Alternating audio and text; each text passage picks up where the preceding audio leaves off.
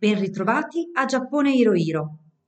In questi mesi, in occasione dei nostri incontri e dei viaggi sonori che con i nostri ospiti abbiamo intrapreso, abbiamo voluto disvelare alcuni aspetti del paese del sollevante partendo da spunti insoliti.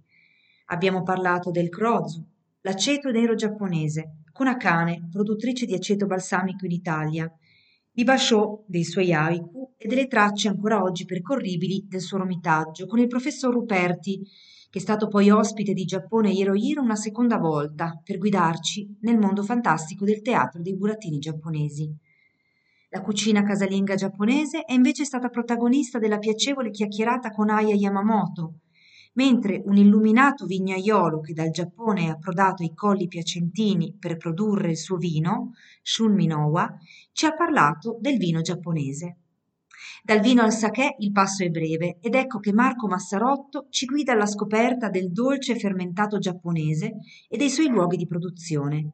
E ancora la poesia della pittura nera d'inchiostro con il sensei Shoso Koike, i passi ripetuti dei pellegrini lungo il pellegrinaggio degli 88 templi nello Shikoku con Luigi Gatti, le particolarità di una vita trapiantata dall'Italia a Sendai, così come ce l'ha raccontata Davide Vitti.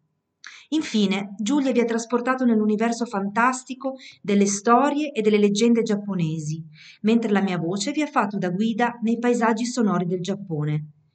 Il cerchio si chiude dunque, lì da dove avevamo iniziato, dai suoni che lievemente ci trasportano in un paese che per troppo tempo ci è stato tenuto lontano. E così, aspettando trepidanti di poter salire su un aereo e tornare lì, alla sorgente di tutta questa ispirazione, chiudiamo Giappone Hiro Hiro con i cento paesaggi sonori che esprimono la ricchezza della natura e della cultura nipponiche. Affrontati nelle scorse puntate i suoni appartenenti ad attività artigianali e culturali i suoni della natura, chiudiamo oggi con i suoni di danze e festival popolari, con l'augurio in un prossimo futuro di essere noi stessi parte e coprotagonisti di uno dei tanti mazzuri che cadenzano lo scorrere dei mesi con riti perpetrati per centinaia di anni. E allora, quale migliore augurio per un 2022 appena iniziato e che speriamo sia portatore di una ventata di libertà?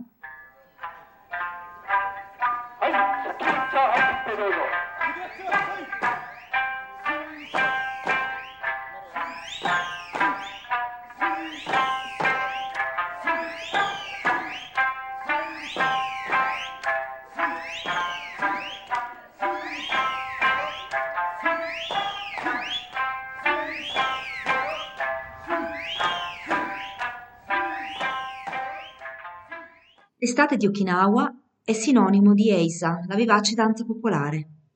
Obon è una celebrazione parte essenziale dell'estate in Giappone. Si tiene a metà agosto, è un momento in cui tutta la popolazione onora gli spiriti degli antenati. Ad Okinawa le feste dell'Obon includono l'Eisa, una danza popolare tradizionale accompagnata da musica e canto. I passi di questa danza possono variare da compagnia a compagnia, così come i costumi, che si distinguono però sempre per la varietà dei colori. La musica è una vibrante combinazione di tamburi taiko, paranku, cioè piccoli tamburi a mano di Okinawa, e sanshin, uno strumento a corde tradizionale di Okinawa.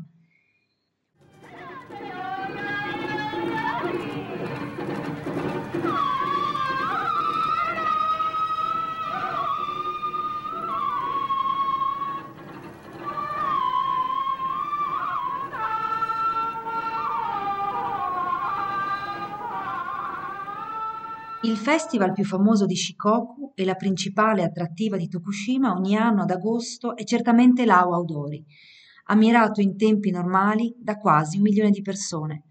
I gruppi di danza si muovono in una sorta di processione, suonando strumenti tradizionali quali tamburi, flauti, con abiti colorati e folcloristici. Le donne indossano lo yukata, che è un abito di cotone particolare e leggero, mentre gli uomini indossano gli appi, che sono simili agli yukata ma più corti. Le danze dell'Awa Odori sono rappresentate da passaggi irregolari e da un ritmo molto energico. La regola di base di questa danza è quella di muovere il braccio destro in avanti insieme alla gamba destra e di conseguenza il braccio sinistro in avanti con la gamba sinistra.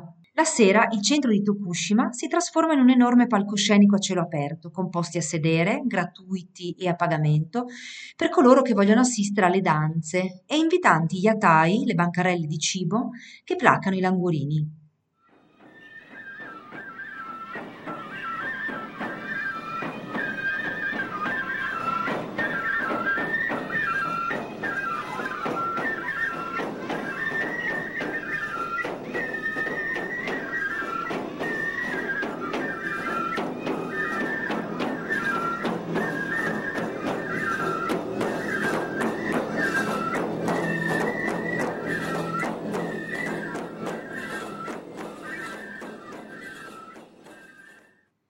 Aomori Nebuta Matsuri è un festival legato al Tanabata che si tiene nelle città della prefettura di Aomori.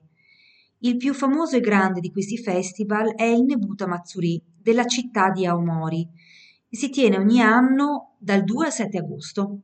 Il clou del festival è la sfilata di enormi carri di lanterne affiancati da grandi tamburi taiko, musicisti e ballerini.